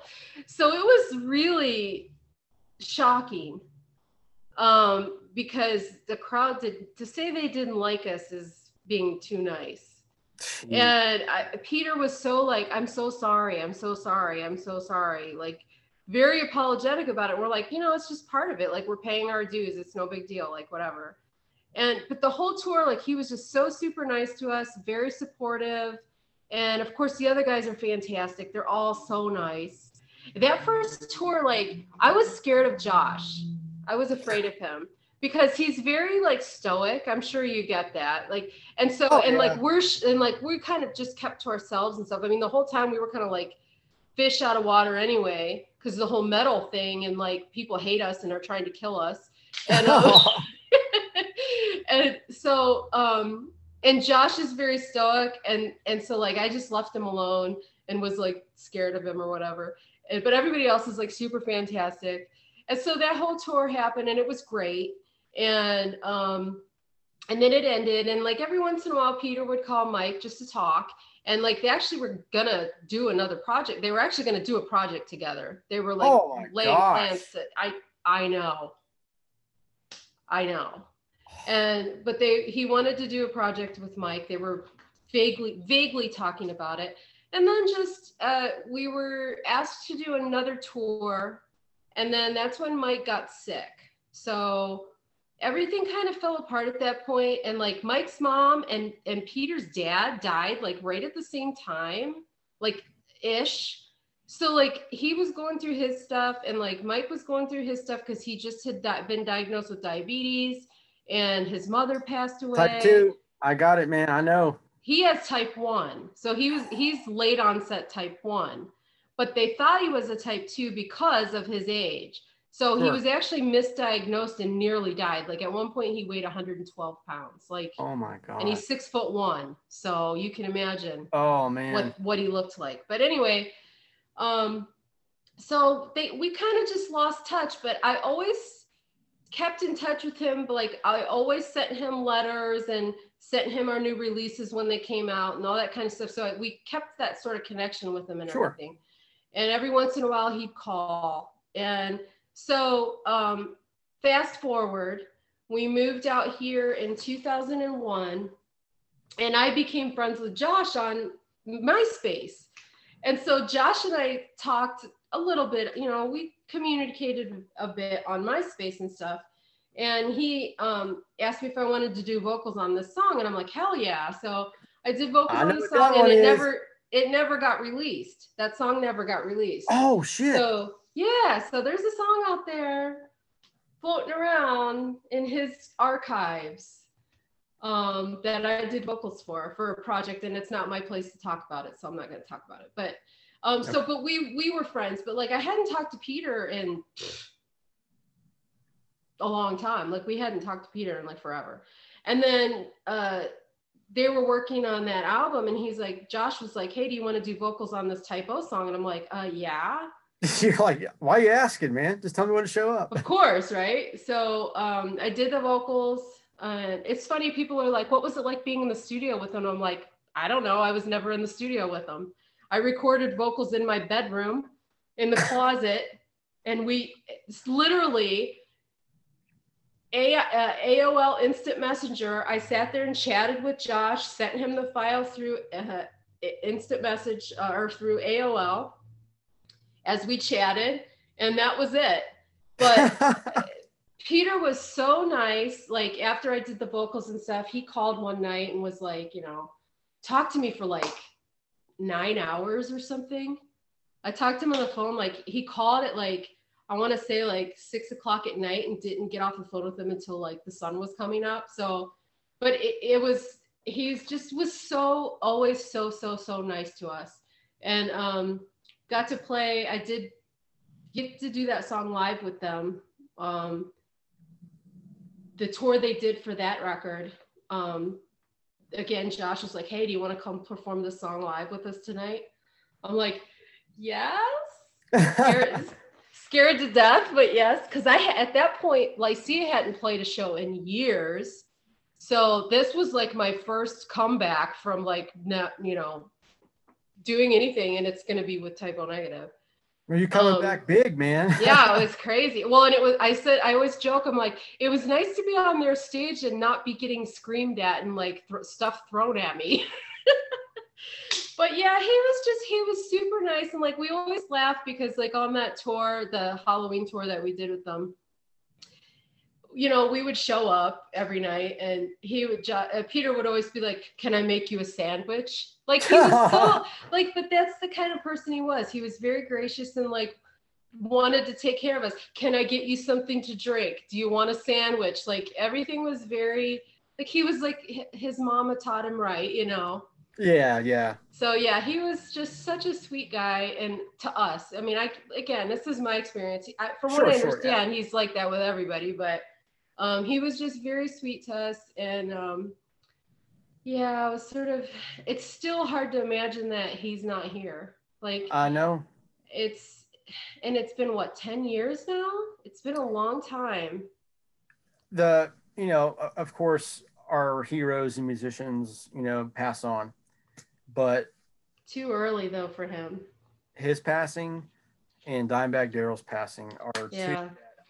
just really I guess hit me harder than I thought because these guys are my fucking heroes. Like my yeah. they're my supermen and they're not here anymore.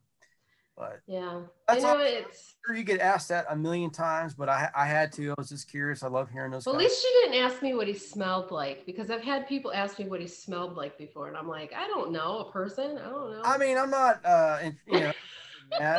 what did he smell like?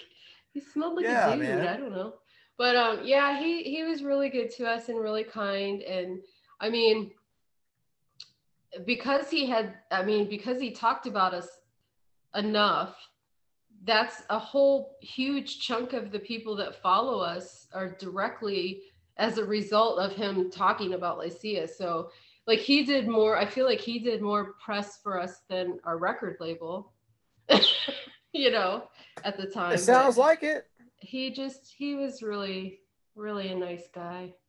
I'm super sad that um obviously that he's gone. I'm super sad that him and Mike never got to do that project together. Cause I wow. can't even fucking imagine how amazing that would have been. Oh man, that it kind of gave me goosebumps when you said that. Because being a Type O fan and being a Lycia fan, that's what I'm I was saying. a Lycia fan before I was in the band. I just I can't even fathom how cool that would have been. And they were actually talking of like it wasn't too terribly long before he died that they had had another conversation about it. So it probably would have come out in the woodwork a few years later. At some point, at some point it would have happened. But it's super yeah. sad, you know. It's so weird to like it, it's like it feels like he's not really gone because people i mean he's still just as present i feel like. You know people still talk about him people still post about him obsessively oh you know yeah. he's but it's just it's weird to think like we're never going to see that band again. Yeah. You know they're never going to come through town again there's never going to be another record. It's just hard to like when someone's that big and he's big in every way like oh sure personality, size, everything. Like how how are you just you know like how are you just gone you know? That's that's one of the sad parts about life. You know i, I remember getting that text message. I it was getting ready to go to bed and i get this text message and, and it says is it true? And i'm like what? Is peter really dead? And i'm like i don't know what you're talking about. Like and then I immediately got back online and you know saw oh my god he really is dead. It's not a joke this time. He's really gone yeah. you know? Yeah. Awful. So it's yeah. funny too because um I didn't we didn't really know anything about Type O Negative um when he initially contacted us.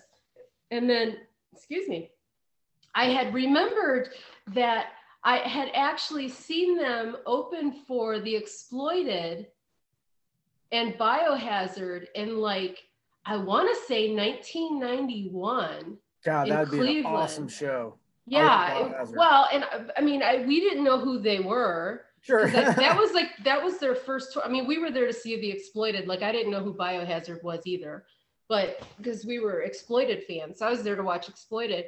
And um, and it's so funny because I can distinctly remember when Type O was playing, saying to my friend, God, they're all really tall and they have really long hair. Like that was my takeaway from, and they had matching necklaces. I remember they all had that Type O circle like necklace thing or whatever. And yeah, so yeah, that, yeah, that was my takeaway from it is I re- distinctly remember turning to my friend and go, holy shit, these guys are super tall and like all have really long hair and they have matching necklaces. And then that was it. I never thought about it again. And then when we were touring with them, I said, I remember one night, I, I think I said, I might have said it to Josh. I might have actually talked to him. And I, I remember, I remember saying, um, I saw you guys playing Cleveland. And, he, and his answer was, I'm sorry. That's Josh. Right? He's such a sweet he's such a sweetheart though but it's funny because he's the one i mostly talk to now but back i was because he would walk around with his hood up and like he just looked like don't fuck like just leave me alone like leave me alone even though i'm sure that's not what he was thinking necessarily but it was just like okay i'll just walk over here plus i'm like five foot two and they're all like giants and oh, i'm man. a girl and like was in this situation where like skinheads are like spitting on me and like throwing bottles at me while I'm on stage, and I'm like, Ooh. but nevertheless, it was it was quite an adventure.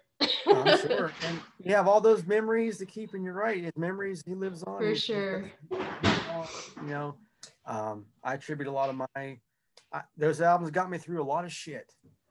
Yeah. Um, yeah so i want to ask you so this this podcast what what made you want to start doing it? Just uh just talk to people random people or? Just yeah you know it's funny because um so my friend timothy has this podcast the strange familiars podcast and then yeah. my friends candy and susie do their podcast two women left unsupervised. And i was just kind of joking around like because they do all this research on their like before they do their podcast do all this research and like they, you know, they just they, they put a lot into it. There's they edit everything like it's all professional. You know they've got production. yeah like they've got good sound equipment you know and it's all like you know whatever. And i jokingly was like you know what? I'm just gonna do a sound a, a, a podcast and like do nothing i'm not gonna edit it i'm not gonna have good equipment i'm not gonna have good lighting i'm not gonna do any research at all i don't want to know anything about anything and i want the person to just talk about whatever they want to talk about i don't care what it is and I'm not doing any research about what they want to talk about. They're going to have to tell me, and we're just going to have a conversation. And so it kind of started off as like a joke. And then because, I mean, it's still to me is a joke, really. I'm not a, this is ridiculous. I'm just literally just chilling on Zoom. Like it's not a podcast. But, um, it, it just, it's been really fun. And I think it's sort of like a weird, because like you said about the whole covid thing like we can't go out anywhere we don't socialize i've already worked for home for like nine years so but i still had to go into the office like once every quarter so i would still see human beings you know once in a while yeah. and so it it kind of has just been this sort of fun um connection to people and like talking to people that I probably would never really talk to otherwise, even because it's not the same chatting back and forth on comments you know? This you can't yeah. the, the, body language the voice right. right. And like you know you don't get to know people that well you know i didn't know that you were an engineer or you know a math math genius and like engineer and like all this and that you did all these amazing things like with pride and yeah teaching children and all this stuff. Like I never would have known that, you know. Sure. Yeah. It's it's not like those aren't some some things that I, I, I advertise. It's just that's just me being Jake. Right. You know, we have a chance to talk about it. You learn, and I've learned a lot about you know about yourself too. And I think learning from other human beings, it's a gift, man. It's just really fun. I think it's um I don't know. I just and I like I I'm a voyeur anyways. I'm not in a like sexual way. No, no, no, sure. sure. but like, you like I to sit back and just take it in. A total people watcher. I could go sit in the middle of an amusement park and just be content to watch everybody all day long. So this is sort of an extension of that in a way. Um, because I find people super interesting, as aggravating as they can be. it's it's also super people, fascinating, you know. Sure, and it's uh it's not common that you you know i got a lot of friends on social media um you know and, and there's some people that you just type to and make comments and just that's right. cool but i think there's a different kind of connection when you, you we're sitting here in real time even though you're sure. whole country sure. um, just having a conversation about whatever yeah know? exactly and exactly. I, I, like that that level of um of it being visceral like that it, it's unscripted it's just like if we're exactly it's like we're hanging out in the damn room, just like hey, totally. But you're recording it, so people could people are just watching us hang out. You know, that's and it's funny to me because I I I'm always like I don't know who's listening to this. like I don't know why. you know what I mean? Yeah. But it's it's just kind of fun and like people can watch it or not watch it and it's fine you know i'm sure you've met some really interesting people doing It's this. been very cool like and some of the people were people that i've been connected to online for like decades and we never like my friend tim we we had talked on the phone once we did a musical project together and had only talked on the phone once and i think i met him in 2004 and so him and my friend candy we they did the first one of these. And um like that was the first time I, I ever saw them face to face like this. And it was so weird but it is. It's just like if you were here sitting on the couch and we were having a conversation or sitting at denny's or whatever you know? Oh yeah. You i think it's fun. You like coffee? I love coffee. Yeah. What about tea? Are you a tea person i like tea but it doesn't do the same thing for like it, t- tea for me um is like I have to have like really black strong tea with cream and sugar in it. And um, that's You're speaking only, my language right now. Yeah, that's the only way I like it. And I I don't know if is that a southern thing? Tea, no, cream and sugar. No, it's English. Well, that makes sense too. Yeah. So, um, fuck it, we're talking about tea. I'll I'll I'll, I'll give you a little little. It's totally fine. Uh, yeah. Um. So you know, I grew up in the South, but it doesn't matter where you're at on coffee. My grandfather, when I was four, he would make he called it cowboy coffee, which was milk and sugar in there because we watch old westerns with it. That's what we did. Aww. So I love coffee. Probably son of my growth. I'm you know I'm shorter guy. um, which is okay. My grandfather was short. Myself and my grandfather, the only short ones in the family. All the rest are gargantuan giants. Oh my gosh. But um, so uh, coffee guy my whole life, caffeine junkie, all that kind of thing. Um, I had bariatric surgery back in September wow. with the diabetes. Yeah, yeah. So I'm down like 65, almost 70 pounds right now. Fantastic. Yeah, yeah, it's good. I mean, it comes it comes with its own different kind of complications. Sure.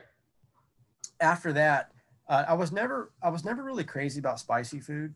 After surgery, I can't get enough of it. I'm just like put it in my face. Does it hurt your tummy? Um, no. Wow. It I, I can't explain it, but coffee gives me such bad heartburn. Mm. So it's very acidic. Yes, I've always been a, a tea tipper. You know, mostly with herbal teas. You know, mm-hmm. but I like black tea, and I was looking up different recipes. I wanted to try something different. And English style, I'm like, tea with milk and sugar. I don't know if I'm gonna like that or not. But so I really, good. I really like the, you know, those chai lattes, and that's all yes. That, so I did. I, I I started making it and I'm hooked on it. Three, four cups a day. The darker, the strongest, the best ever. So uh, Irish breakfast tea. Excuse me again. Oh my god allergies are horrible today. Irish breakfast tea is to me the best tasting, and the Scottish one also. Yes, so freaking good. And I think Scottish. so good. I, maybe it's the hillbilly in us because my mom, that's like, my mom would always, like, I guess on cold days or if I had like a stomach ache or whatever, she would make me a cup of tea with cream and sugar in it. And so that's like the only way I really like it. I do like um, unsweetened green tea. Um, but that's it has, good too. But it can only be, I only like that pure leaf brand. That's the only one I've ever drank that I actually like. Um, and their their tea, their unsweetened black tea is really good too. But in the like in the bottles or whatever, yeah, yeah, yeah, pure, yeah, yeah. pure leaf. I like those a lot. But yeah, hot uh, Irish breakfast tea with with cream and sugar, so delicious. I but it. it, I'm still like it doesn't. That's a whole different vibe for me than coffee. So sure. And my coffee is also stupid. Like I have to have like I can't just drink black coffee. And I've gotten so like frou frou now that I can't even just drink like black coffee with cream and sugar. It has to be like my drink of choice now is um we have this place called Black Rock and it's right across the street. It's like a Starbucks, but it's a smaller chain and their coffee is about a thousand times better. But wow. they have this, they currently, one of their current flavors is horchata. And so I go and I get a, a, a large iced horchata breve and it's it's basically iced coffee with horchata flavor and extra cream. That's essentially what it is. What's horchata? Oh my god, horchata is so horchata is a Mexican drink. It's a it's a Mexican rice with cinnamon. Oh my god. It's oh so shit, good. that sounds amazing. It's so good. Yes, horchata is delicious. It's like it's a drink that's made from rice and maybe mm. it has vanilla in it. But let me tell you what it tastes like. Is me growing up, my grandma made this and my mom made it for breakfast. They would cook white rice with milk and sugar and then sprinkle cinnamon. That's exactly what it tastes like in a drink. So mom did same shit. Yeah.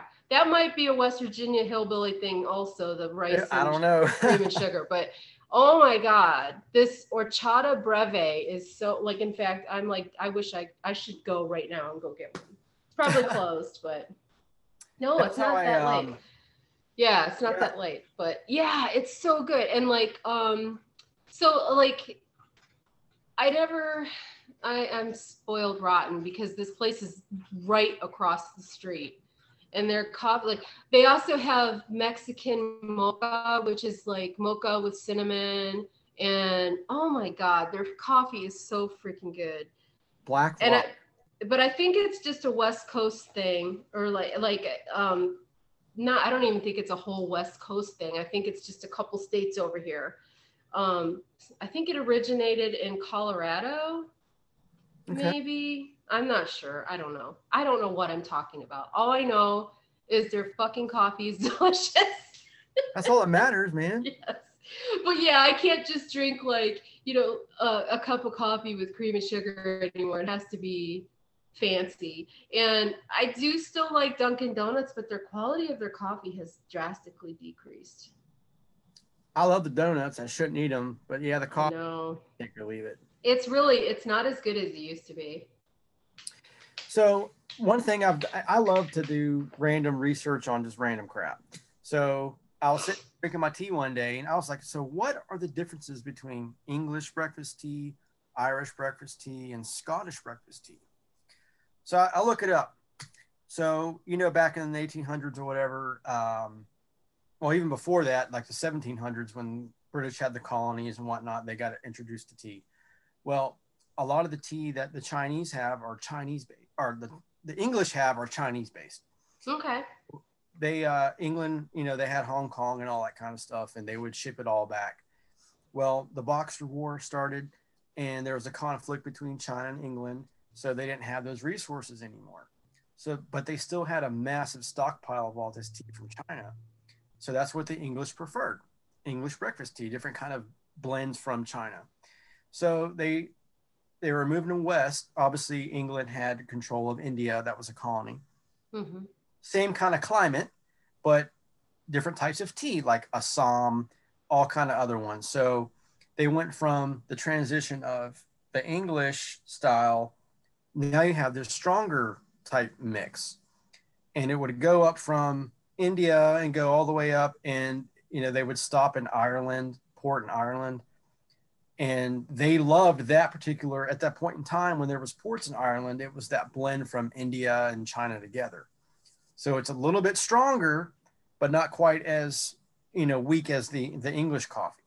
So the irish adapted to that one. That's what they preferred was that particular blend time goes on. They have um, tea farms in like Sri Lanka and all those other kind of countries over there. And they took the Chinese tea, the Indian tea, and the Sri Lankan tea and mix it all together, right? So the ships would go up to Scotland because it's cold, deep water, and that's where they would port.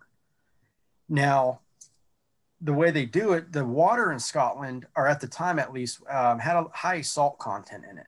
You had to really steep your tea to get that flavor and kind of counteract that saltiness. So that's why typically Scottish tea, not only does it have all the different blends from the different countries, they have to brew it stronger to overcome that saltiness in the water. So that's why, yeah. So you have English, Irish, and Scottish. They all, I mean, they all taste the same. It's, it, it's just minor inflections in strength, but uh, totally random, useless knowledge. But uh, yeah, that's that's the difference between the tea. Now, anyone watching this, if I fucked up, please let me know. But that's that's my interpretation of uh, Wikipedia. So yeah, but well, that's interesting. Irish is definitely my favorite, but um, yeah, that's funny. And you know what's funny too is when I make it, I always put two bags in because I like it really dark. Oh yeah, oh yeah. If it's English, I'll go three because I yeah. like Irish two Scottish, usually one, maybe, maybe two. Um, my sister went on her honeymoon to Scotland. That was her oh, thing. cool. Totally jealous of. And uh, she brought me back some actual Scottish breakfast tea. I never had it before. So I, it was uh, loose leaf. So I, I, make my tea and I drink it. And it's like a shotgun blast in my face of caffeine. I'm like, yeah, it's strong. This is crazier than coffee. And I was hooked ever since. So yeah, I, I, I enjoy my tea. It's funny that you do the milk and sugar too, because um, like not that many people I know do that. I use Splenda, but mm-hmm. yeah, well, me too. I use sure, sure, stevia. yeah, yeah, yeah, yeah. It's sugar to me just kind of tastes like a little bit of a funny aftertaste now after having Splenda for over a decade. Yeah. You know? Yeah. But um, So how, how long do how long do these usually go? I feel I mean I don't want to like t- talk your ear off or stop you from getting your black rock or anything. no, it's just one of those things that when we're like just ready to go, we're just ready to go. so uh, most of them have been sticking around two hours. Okay, that's cool. Yeah, yeah we're, we're getting yeah. close to that mark. Yeah. Yeah, so that's funny about the tea thing. So I don't know a ton about genealogy for my family, but obviously that my both sides of my family are, are, are from West Virginia, the same area. And so the Scottish and Irish obviously were in Appalachia. And um, doing a little bit of digging into my family tree and stuff, I do see that there's like a bunch of um, English, Irish, and Scottish in my tree. And I guess like my so my mom's side of the family are Robies, R O B Y. Okay. And at one point, I want to say that I found a town or something in Scotland with that name or something. So I think that, yeah, I think that it makes weird sense that, you know, I like Irish and Scottish tea. It's in our genetics. I mean, DNA genetics. programmed. yeah, it, it is. It's almost like, you know, and this may sound weird, but when I watch movies like Braveheart or Far and Away and things like that, it's like I have a subtle calling. Like, man, I, I kind of relate to. Like them. it feels familiar. Yes, it's like yeah. I've maybe not William Wallace, but like right. time period. Like I feel at one point in some time in life, or many lives, if, if you believe in that, that I was burned at the stake. Hmm. I have a, I've always had a terror of fire. I've anything hot. Now, as I've developed spiritually and mentally, I've, I've come to embrace that element. But I feel, you know, I've always had this aversion to it. And I think maybe at some point in time, they tied my ass up to a stake and lit me on fire or something. You know what I mean? Yeah. I mean, we don't, we really don't know. But I find that interesting too, because so on Instagram, there's a couple different accounts that I follow where they're like sort of travel, um, sort of a tr- like travel vacation channels for um, one is for Switzerland, one is for France, and another one is for Italy. And those are like the three places that I'm I feel really super drawn to as far I mean that I've found on there. I mean, there's probably a million, probably a Scottish one and whatever. I just haven't yeah. found it yet. But um, so I'm especially overwhelmed by how insanely beautiful Switzerland is, right? And so yes. the other and i don't talk about like it's not like i sit around thinking about switzerland or talking about switzerland or whatever. I just happen to see these posts and i'm like oh my god this is so beautiful. And this i shared this yeah it, it, looks literally looks like a fairy tale. And i sent this little short video thing to my mom and not having ever talked about this ever and she writes me back and she's like, That's so funny. She goes, When I was in school learning about geography, that's the one place I always wanted to visit. Never, she's never expressed anything about wanting to go there ever, never mentioned a single thing about Switzerland, yada, yada, yada. And I just thought that was interesting that both of us were sort of weirdly drawn to the same place. And I'm like, you know is there something to that in our genetics? Like was there you know who knows? But it may not be genetic. It may be something part of that element that science hasn't defined yet. Right. Like some weird there was some a, weird and it's like that with italy for me too. Like ever since i was a wee tiny little kid you know watching those old movies you know with the gladiators and the all that stuff. Like I always felt weirdly drawn to Italy. I always and I used I remember telling people when I was little I should have been born Italian. But I don't have any Italian anywhere in my genetics at all, not even one percent, like nothing. And I have so zero it, Japanese and I want to go to Japan. Right. It's it's just interesting like what what in our programming draws us to certain things, you know? Because I oh, feel yeah. like that with like um Teotihuacan. Uh I couldn't be farther from, you know, having grown up in a rural little place in Ohio. and then just being completely fascinated by that whole civilization. Uh, you know, I took Spanish in school, you know, for four years or whatever, and just being completely drawn to like Teotihuacan and the mystery of that whole, like they don't even know who built it. You know, it's so old, they have no idea where it came from. And, oh my god, and, I, I, could I could totally pull a Peter Steele and talk to eight o'clock in the morning about that kind of stuff, man. It's fascinating. It is, but coming back to that, that spiritual element, my laptop's gonna die here in a few oh, minutes. Oh, okay. Perfect, perfect timing actually. Yeah. Um, one thing I want to talk about that. So, um, we have a our dog was 18. He recently passed away, and um, we were at my uh, mother-in-law's house talking about different animals, different old dogs that we had, and my son's in there playing and jib- jibbling and jabbling, and he stops and he goes, "Hey, I used to have a dog," and we're like, "Okay, we know that. What was his name?" and he said chica. I was like chica? And my mother-in-law and my and my wife just went white. They just froze up. That was it had been his great grandmother's dog like 20 years ago i have goosebumps all over no seriously he is connected i did, i never heard of it I, am thinking maybe he's just making some funny names because we're always doing that right like i was like what what's the big deal they're like that was grandma's dog was Chica. So he talks to them. He told me the other night, check this out. Um, our dog Bo passed away, and my grandmother, who he called Granny, he said, Daddy, I had a dream last night. I said, Was it about the gray cat? Because the gray cat's always like, That's his monster or whatever getting him. He's like, No, Daddy. Granny was holding Bo.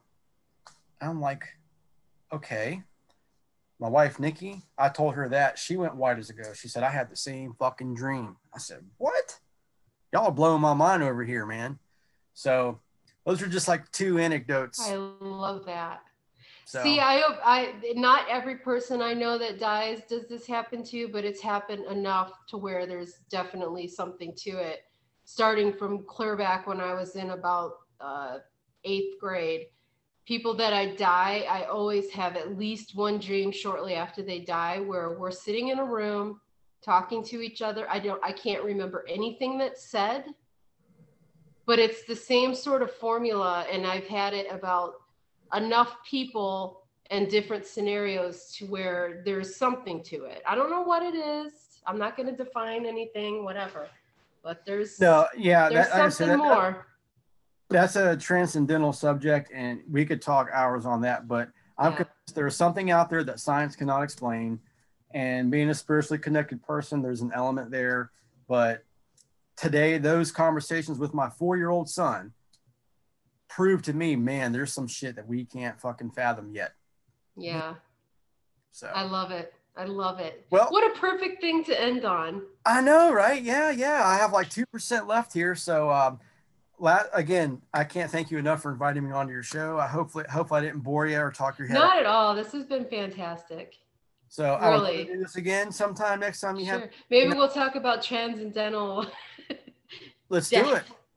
Yeah, it, it, don't have to even be recorded. You get bored and want to yeah. chit chat, let me know, man. Sure. I, I, love talking. So. Oh, you're fantastic. I cannot wait for. I can't wait for the new Lycia. Oh my god, I'm so excited for that. I am too. I can't wait either. Yeah. I cannot wait. So, um, okay. Well, you have a wonderful night. Go Aww. Behave I'm yourself. Go, I'm gonna go get some tea, and um, I'll talk to you online. Bye. Okay. Bye. Bye. Talk to you soon. Okay. Bye. Bye. Bye.